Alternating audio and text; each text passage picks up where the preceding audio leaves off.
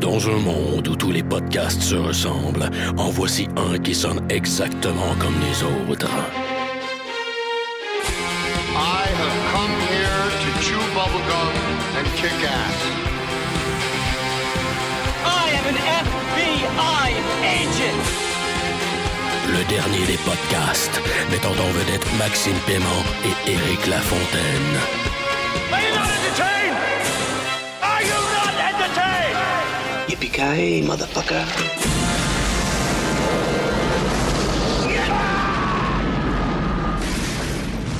Bienvenue au dernier des podcasts. Le dernier des podcasts est le podcast de films d'action au Québec. On dit même que c'est le John McClane de la balado-diffusion. Je, Éric Lafontaine, podcast sous l'influence d'une excellente Sleeman Light avec son doux peu de pourcentage d'alcool, accompagné une fois de plus de... Maxime Paiement qui podcast sous l'influence de, de la même Slimin Light parce qu'on se partage une bouteille à deux. Les temps sont durs au dernier des podcasts. On travaille tellement fort, ça n'a pas de sens, qu'on n'a même pas le temps d'aller s'acheter de la bière au dépanneur. On a même plus le temps d'en boire. Non, c'est ça. On n'a même plus le temps d'aller au cinéma. C'est aussi grave que ça.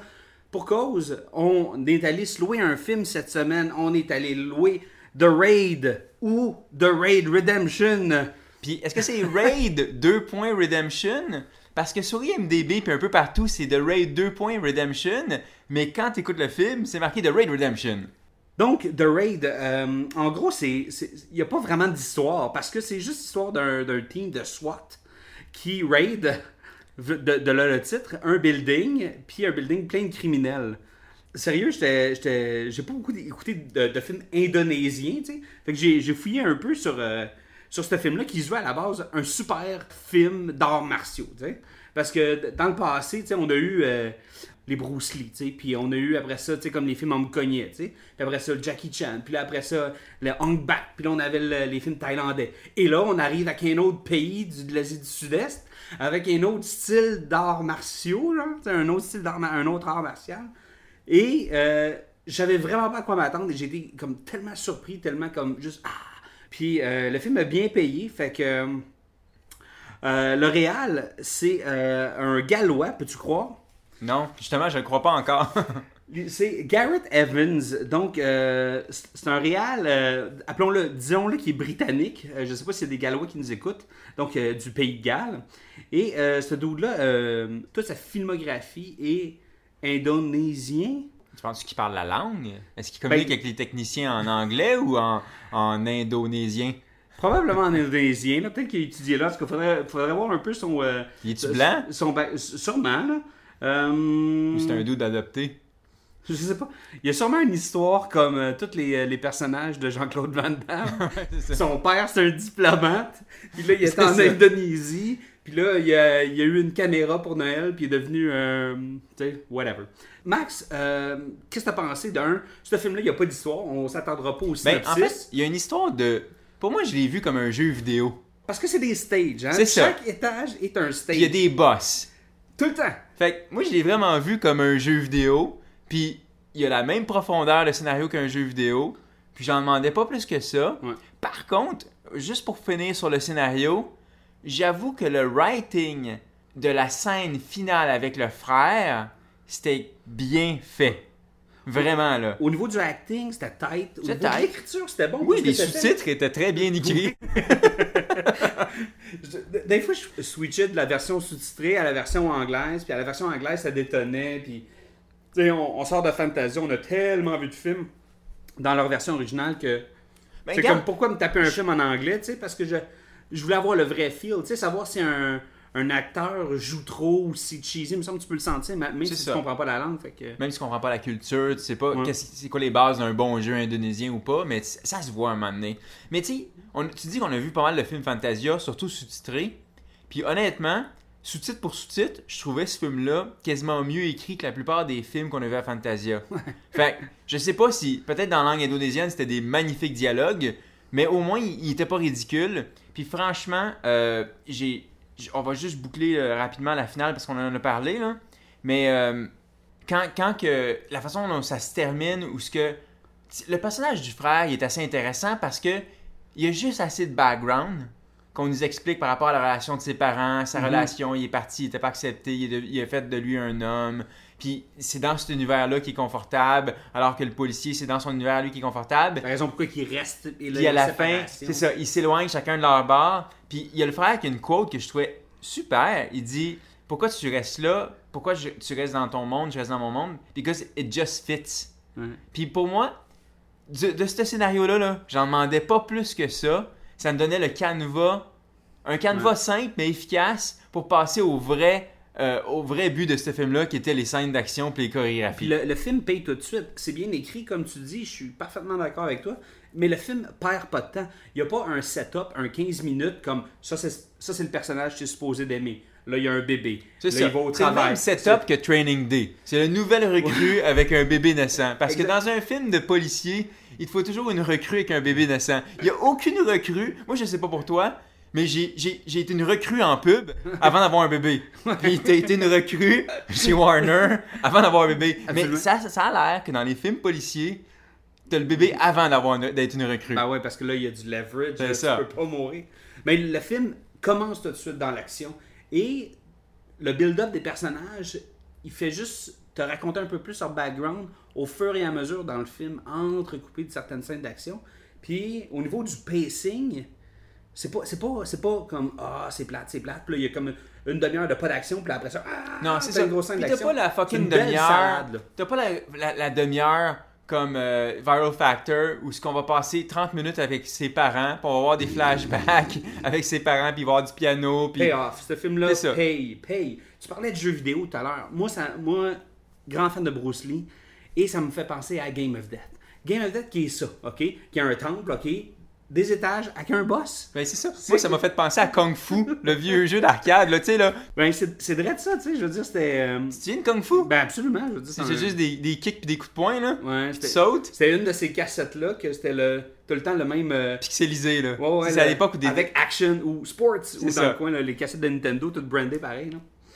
Excellent film, sérieux, euh, j'ai vraiment trippé. C'est un film qui paye rapidement, qui divertit.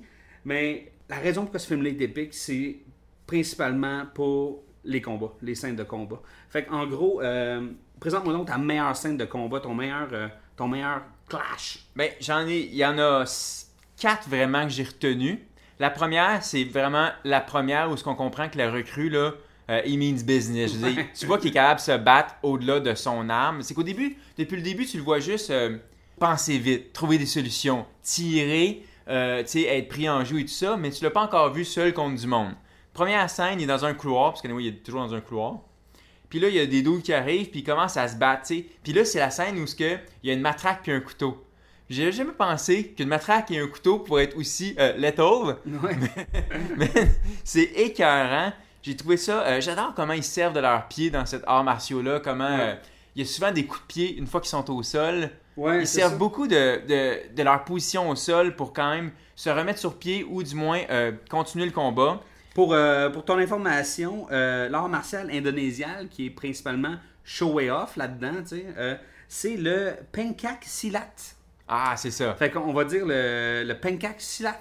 Puis dans, ce combat-là, ce que je retenais sur- surtout, c'était vraiment la, la passe du quadruple tête dans le mur, là, Ah ouais, quand il toc. rentre dans, dans la lumière. Avec les puis- tuiles. Toc, Ouais. toc, toc, toc. Ça, j'ai vraiment trouvé ça cool.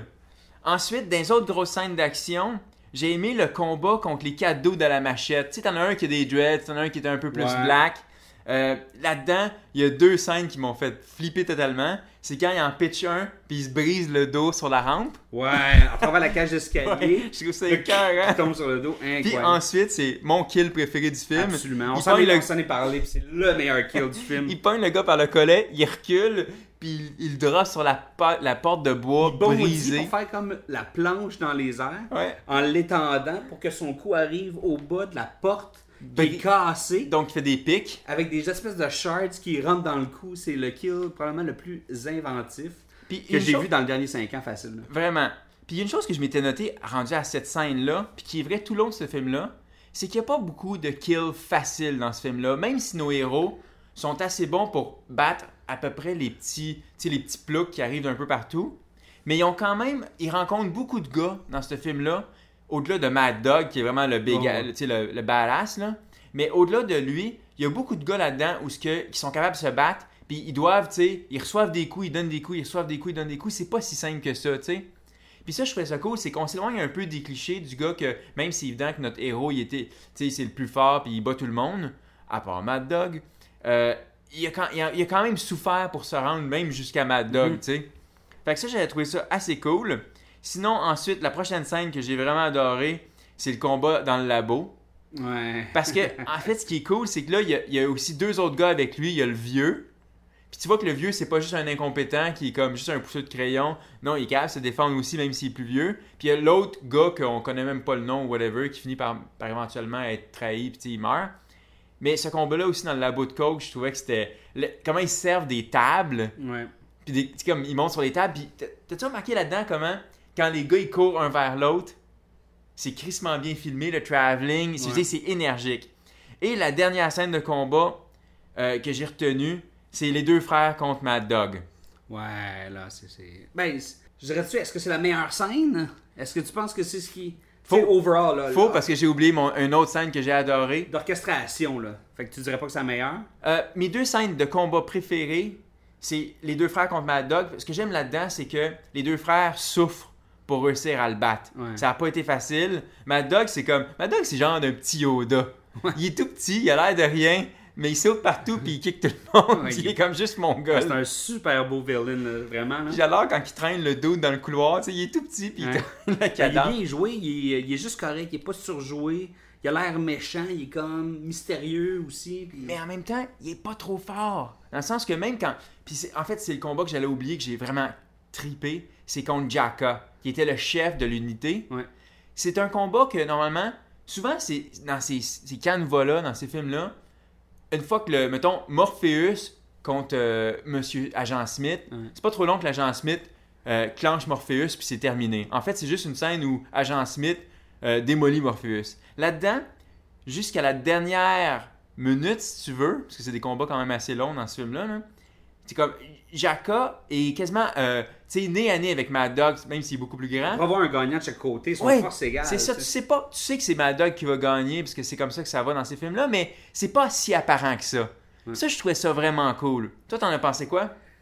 J'ai trouvé toutes ces scènes de combat-là, je les ai toutes aimées. J'ai pas trouvé qu'il y en avait vraiment certaines qui standaient out. Il y avait certains payoffs parce que le fait d'utiliser des coups de poing des coups de pied avec des armes en même temps, comme donner des coups de coude, tout était très rapproché, très rapide. Puis là, il finissait comme son, sa séquence d'attaque avant d'aller attaquer l'autre qui arrive de la gauche. Puis dans 30 secondes, dans- même pas dans 7 secondes, ça va être un autre qui arrive dans le dos.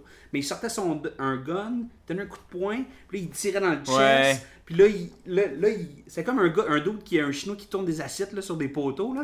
Donc, il y avait tellement comme une, une orchestration, puis... Chorégraphie. Ouais, c'est ça, une épreuve de gestion de, de, de tout, ce- tu sais, de, de l'environnement et des combats. Ça, j'ai trouvé ça complètement épique. Puis c'est justement là, la, la, la- ben, je air quote, là, la star du film, en fait, le, le, euh, c'est euh, Iko U- Uwais, U-W-A-I-S. Donc, euh, lui-même, là, le- l'acteur qui joue Ram, Ouais. Euh, ben, a participé à tout, euh, aux, aux chorégraphies. là. Ok. Donc, euh, c'est cool parce qu'il est que pas très vieux. Il semble pas super vieux. non, c'est ça. Puis il me semble que c'est un genre de. de tu sais, comme de, de, de petit Jackie Chan, là, de, Ouais. de peut-être. Puis euh, ultimement, c'est que. Ben, on parlera du sequel un peu plus tard, mais on peut s'attendre à beaucoup de ce, ce dude-là. Mais en gros, ce que j'ai aimé du film aussi, c'est, comme tu parlais dans, dans le labo, c'est comment ils sont inventifs avec l'environnement. Parce Ouais. qu'il n'y a rien de plus banal qu'une cage d'escalier, puis, je sais pas, un, un corridor. Mais malgré tout, ils ont été capables de jouer avec cet environnement-là, puis dire, bon, mais dans cette pièce-là, qu'est-ce qu'on peut, qu'est-ce qu'on peut faire? Ah, ben, ils utilisent le frigidaire pour ci. C'est ça. Ah, ils, ils sont, sont Le pris au plancher. piège. Bon, ben, envoie-moi la hache, puis ainsi de suite. Ça. Avec le trou ensuite dans le plancher, le- toutes les kills autour de ça. C'est le fun comment c'était euh, comme The, The Incredible Machine. Là, tu sais, fallait qu'il fallait qu'ils jouent avec l'environnement pour produire quelque chose. Puis c'est avec la simplicité que tu arrives à faire des, des choses incroyables souvent. Mais c'est ça, tu dis, euh, il y a au-delà de- des scènes de combat qui sont bien chorégraphiées, comme tu dis, je trouve que la mise en scène a, a- a beaucoup de valeur quand même. Je te donner un exemple d'un truc que j'ai noté. La tension tout au long du film est super bien exploitée et, et build-upée, si tu veux. Mhm. Comment il utilise l'attente? Genre, la scène de l'intercom. Quand le petit cul, Ouais. il pèse sur l'intercom puis il se fait shooter, après ça, tu as un des policiers qui fixe l'intercom, puis il se passe pas grand chose pendant littéralement pratiquement 40-50 secondes où ce qui est juste comme l'intercom est allumé, la lumière est à rouge, ils nous entendent, ils savent qu'on est là. Tout le succès de cette opération-là reposait sur la surprise. Là, soudainement, tout l'immeuble sait qu'on est là. Ça va chier pour nous. Puis la façon dont ça a été build-upé, je trouvais ça écœurant. Ensuite, il y a la cage d'escalier où ce on est dans le noir, tout le monde est penché, t'as les espèces d'ennemis qui se placent en haut, qui les mettent lentement Ouais, en ils joue. ont leur vantage point. là, Mais leur- eux, ils savent pas qu'est-ce qu'il y a, qu'est-ce qui se passe en haut de eux. Puis là, encore là, il fait du- le réalisateur fait durer un peu le plaisir. Puis comme tu dis, ça paye ces moments-là. Puis un dernier truc que j'ai vraiment adoré, c'est euh, le combat euh, des deux frères avec Mad Dog. Une fois que le, le héros Ram a libéré son frère, t'as Ma- euh, t'as Mad Dog qui remonte la chaîne juste pour l'enlever du chemin. Puis c'est quasiment une façon un peu, euh, je te dirais, à la Breaking Bad de faire une mise en scène, c'est-à-dire qu'on va prendre notre temps. Ouais. On va, tu sais, on va comme savourer le moment avant l'action. Puis autant où l'action est bien faite, ben les moments avant l'action sont aussi super bien réalisés. Il y a certains kills avec des guns et justement des utilisations de ralenti quand euh, un des SWAT fait l'erreur puis il tire le jeune à travers la porte. Ouais, Et là, que probablement le, le frère de ce jeune-là qui a été abattu par les policiers, là, ainsi de suite. va donner l'alerte puis tout ça. Tout, tout ça, il y a de la tension, puis Ouais. il y a du stress, puis euh, même au début, là, quand, quand tu les vois là, dans, dans l'espèce de panier à salade, là, de- le camion de policier, Ouais. le camion de pleut. Puis c'est ça, une question là, au niveau du timing, au niveau du pacing, au niveau ça. des choix qu'ils ont fait, au niveau du storytelling. Mais Vra- vraiment bon. Une là. scène d'action, Ouais. ça sert pas à grand chose s'il n'y a pas de stress. Non, c'est ça. Sinon, c'est juste. C'est un mauvais jeu vidéo. Tu sais, les bons jeux vidéo, c'est ceux où ce que t'es dans, t'es dans l'histoire, tu sais, comme un peu les premiers Resident Evil. Fuck, euh, c'était quasiment de l'horreur, tu sais. Puis c'est ce qui faisait que c'était C'est trippant. Voilà. Puis dans le film, un- dans un film, c'est un peu la même affaire. T'as besoin d'un peu de stress pour, euh, pour pouvoir savourer un peu le. C'est comme un bon porn, tu sais, ça, ça prend un réparateur de télé qui, qui cogne à la porte. qui se présente. Parce que, je veux dire, c'est c'est le fait d'amener les sujets à quelque chose, puis c'était super bien dosé, puis je pense que... Parlant de j'avais- ça. j'avais bien aimé la scène où ce que, euh, ils sont cachés dans le mur. Puis Ouais. là, le gars, il essaie de, de, de les trouver, puis la, la machette, elle passe dans le mur, puis elle, elle elle y coupe un peu la joue, puis là, il est pogné là. Puis encore là, ils prennent bien leur temps avec la- le gars qui enlève la machette, puis tout ça. Ça, j'ai toujours trouvé ça efficace. Un autre affaire que j'ai euh, absolument adoré du film, c'est euh, le score. Au niveau de la musique, c'était pas un score, comment dire, américain. Dans le sens que, tu sais, la scène où on parlait où ce que les, euh, les, les méchants là, sont sur leur vantage point dans le cage d'escalier, puis ils canardent, puis ils tirent. Le team de SWAT, là, tu sais, d'un peu plus haut. Ouais. Si on se rappelle The Rock, Hans Zimmer, grosse musique triste avec le, avec le Ah, thème. ouais. Ta-na-na-na, na-na-na, bra, bra, bra, bla. Comme arrêtez de tirer, tout le monde meurt, c'est triste, puis c'est dommage, puis ainsi de suite. Là, c'est juste une, une bonne base musicale Ouais. avec du coolness qui vient pas euh, ajouter au film avec de l'émotion ou rien, qui vient juste venir grounder, il vient mettre une balise. Puis on doit remercier Mike Shinoda de Ouais. Linkin Park, justement, qui a été, qui a été appelé pour euh, Faire la tourne. refaire le score, Et refaire la tourne finale. oui, pour le- la sortie euh, US, celle qu'on a vue euh, d'ailleurs. Par contre, euh, il y a certaines scènes de combat, je trouvais, en tout cas dans la version que j'ai vue, que c'était du cheap techno pendant les batailles. Ça, c'est Mike Shinoda. Ah ouais? C'était les j'aimais bien comme tu dis certaines euh, ambiances sonores ou même trames sonores quand il y a du build-up qui se fait mais pendant les combats comme mettons la scène de, de justement euh, combat de dans, dans le labo de coke Ouais. je trouvais que c'était un petit peu un petit un, un cheap techno de jeu vidéo tu sais comme ça manquait d'un Ouais. vrai euh, compositeur mais ça c'est peut-être pas la faute de Shinoda fait que je porte pas de préjudice à personne Ben, mais non, mais pe- peut-être que oui, mais c'est que je pense que pour, pour moi, c'était c'était juste. Puis même que si tu décides de- d'y aller avec quelque chose d'un petit peu plus cheesy, plus fromageux, tu sais, au niveau de la direction musicale, je pense que ce, ce choix-là d'arriver avec quelque chose de générique, de simple, et justement, comme tu dis, de jeu vidéo, mais c'est. T'as pas besoin que la musique raconte d'autres choses, t'as juste besoin que ça soit cool. Puis dans, dans ce contexte-là, je pense que c'était bien réussi. Max, y a-tu d'autres petits machins que, euh, qui t'ont frappé, qui, euh, que t'as noté? Ben, c'est vraiment un hasard que j'ai remarqué. Mais le, le héros, Ram, est tout le temps avec du monde au début, tu sais. Il y a la scène et- qui nous sert à, à nous montrer que ce gars-là est un héros quand que il, il secourt le, le- le bonhomme dont la femme est malade. C'est un peu cheesy, Ouais. mais c'est pour nous montrer que ce gars-là est mieux que les autres policiers. Il a une conscience. sais. Puis après ça, il est un peu pogné avec. Puis après ça, est un peu pogné avec un, un coéquipier qui est blessé. Puis après ça, est un peu pogné avec quelque chose. Mais à un moment donné, exactement pile au milieu du film, je sais pas si c'est un hasard ou c'était prévu, mais j'ai regardé sur mon timeline, il y a 50 minutes qui venaient de passer, puis il reste 50 minutes de film, et soudainement, il est tout seul, exactement au milieu du film. Puis là, c'est là qu'il commence à, à kicker des culs pour vrai, tu sais. Exactement. Un autre truc que j'ai trouvé, euh, que j'ai noté, c'est que euh, c'est un film où- qui font une excellente utilisation du couteau. Ouais. Toutes les, les, les scènes, les passes de couteau, de combat de couteau, ou les passes de je plante un couteau dans quelqu'un, sont crissement bien réalisées. Mhm. Mieux que la plupart des films, j'ai même envie de dire mieux que tous les films avant. Par contre, au début du film, il y a beaucoup de guns qui se tirent, beaucoup Ouais. de balles qui se tirent. Puis même, j'ai envie de dire quasiment trop. trop.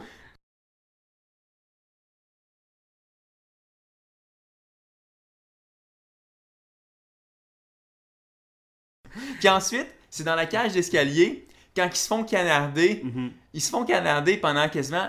Chris, c'était long avant qu'ils commencent à sauver. Ouais. Ils se font canarder vraiment tellement longtemps. Puis eux, ils réussissent presque pas à en tuer. Puis au début, je m'étais dit, my god, il va en rester rien qu'un. À ce moment-là, je me suis dit, il va juste rester Ram. Non, finalement, il y en a comme juste deux, trois qui sont morts. mais ils, sont, ils ont dû recevoir à peu près 1000 balles. Absolument. Euh, autre affaire, euh, au niveau des arbres, le- tu parlais des couteaux, puis je pense que moi, j'ai pas que j'aime le poignardage, mais je pense que de la manière que les couteaux rentraient, puis c'était pas du vrai sang tout le temps, il y avait comme un peu du, du sang CGI qui revolait, ce qui était ok, tu sais. Mhm. Euh, c'est les, les petits coups rapides de couteau, tu sais. Ah Donc, oui. les petits. Tac, tac, tac, tu sais, comme. Piqué. Comme, comme Ouais. quand tu- Comme en prison. On va te piquer, mon esti. tic, tic. Donc, juste, on dirait qu'il cognait à la porte, là. Ouais. Mais, tu sais, tu vois la lame qui rentre, puis je veux dire, c'était tellement viscéral, c'était tellement. Je veux pas dire vrai, comme dans le genre de. de tu sais, comme que c'était réaliste. Puis il y avait pas, il y avait pas vraiment un réalisme imposé au film, mais c'était très, c'était très cru, tu sais. Puis le fait que ce soit viscéral de même, puis que les coups, ça, tout était sournois, tu sais. Puis malgré que c'était, c'est un film qui est carrément pas plausible, tu sais. Ouais. Mais les armes, je pense qu'on dégagé les armes, puis ils ont, ils faisaient le respect un peu des armes. qu'on- Tu sais, il y a une scène à un moment donné où un des dudes, ah ben tu sais, je pourrais te tirer, ça serait trop facile, puis il dépose le gun, puis il décide de se battre avec, tu sais. Ce qui est, ce qui est très. euh, c'est un peu, c'est un peu un genre de code d'honneur, puis un code qui vient juste, euh, genre, déliter ou repousser ce que d'autres genres cinématographiques ou d'autres films ont. Tu sais, un euh, Harrison Ford, genre, qui tire le dos avec l'épée là, dans, Ouais. dans Indiana Jones, tu sais. Tu tu vois que il donne respect à l'art, puis le, le film est là pour ça, c'est pour mettre En le, valeur. le, le Ben Silat, le Benkak Silat, tu sais, où il doit être, là, tu sais. Parce que tu peux pas juste faire un film de kung-fu avec des policiers aujourd'hui sans qu'il y ait de guns. Puis je pense qu'ils ont bien, ils ont bien fait la transition entre les guns, les armes et simplement le, le, le main nu à main nue, là.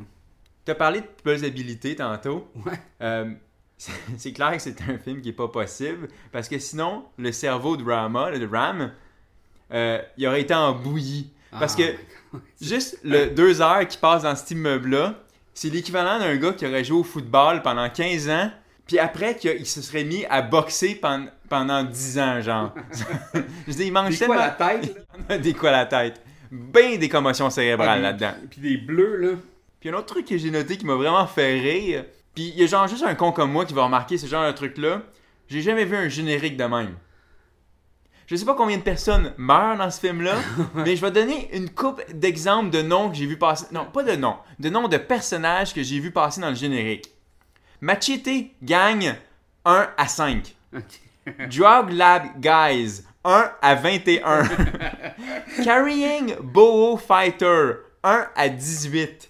Old Drop Attacker 1 à 8. Je veux dire, la liste là, c'est juste des numéro 1, numéro 2, numéro 3. C'est tout, c'est tout du monde qui meurt. Tout du monde que Rama a tapoché quasiment à lui seul.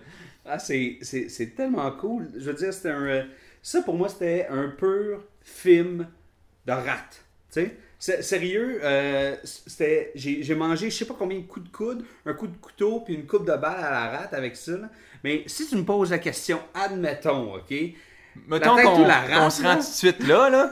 c'est clair que c'est de multiples coups de Ben Laxiatlat à, à la rate. Max, euh, la tête ou la rate? Euh, genre, euh, coup de poing, coup de poing, coup de poing, coup de coude à la rate. Des combinaisons, là, super rapides, là. Puis pitch en bas de la cage Non. d'escalier. En fait, c'est comme, comme les deux frères. Le frère me donne un coup de pied, il me crisse à terre. Puis après ça, Ram, il prend la lampe que j'ai dans le cou, puis il me l'ouvre, il m'ouvre tout le cou, tu sais. ah, la passe du néon, écœurante. Est-ce que beau kill? Même avec le néon dans le cou, le petit Mad Dog Vachon continue à tapocher les deux frères. C'est fou comment je fixais le néon, puis je fais comme, ben là, ça doit te faire mal. Il y a pas quelqu'un qui attend de le peser dessus. Le pire, c'est qu'il tournait tout le temps la tête. Puis quand il tournait la tête, je faisais comme! Ow! Ow! Euh, donc, clairement, Max, un film que l'on conseille à nos auditeurs. Donc, euh, disponible sur iTunes, DVD, Blu-ray et euh, sur votre torrent préféré. Euh, petite annonce rapide, on a eu une invitation des Mystérieux Étonnants le 24 septembre prochain. On fera partie euh, du podcast All Star. euh, organisé par les Mystérieux Étonnants. C'est un enregistrement live qui va se faire sur la terrasse de Ubisoft à Montréal. Euh, toutes les infos sont sur le site des Mystérieux Étonnants, donc euh, n'hésitez pas, euh, ça sera diffusé live. Et tant qu'à faire une annonce, on va en faire une deuxième. Deuxième annonce. Les grands esprits se rencontrent à peu près en même temps où euh, Ben des Mystérieux commençait à peaufiner son podcast All Star. Nous, de notre côté, sans le savoir, on travaillait aussi à faire un podcast All Star pour Expendables 2. Et il va justement y avoir Ben des Mystérieux Étonnants, Israël de la Commission des Geekers, Yannick Belzile de Trois-Bières et Bruno Georget de euh, Musique De Plus. euh, Rétro Nouveau et euh, de l'Internet au grand complet. Ça, cher Brun. Fait qu'on enregistre ça bientôt, euh, le 11 septembre. Donc, Parce euh, qu'il faut jamais oublier Non, jamais oublié. Et c'est ce qui termine cet épisode du dernier des podcasts. On vous invite à aller liker notre page sur Facebook, puis me suivre directement at Strict9, S-T-R-Y-C-H-9. Et Maxime Paiement, at Maxime Paiement. On se voit très prochainement pour un autre épisode du Dernier des podcasts. Coup de poing, coup de poing, coup de poing, coup de cul à la rate. Il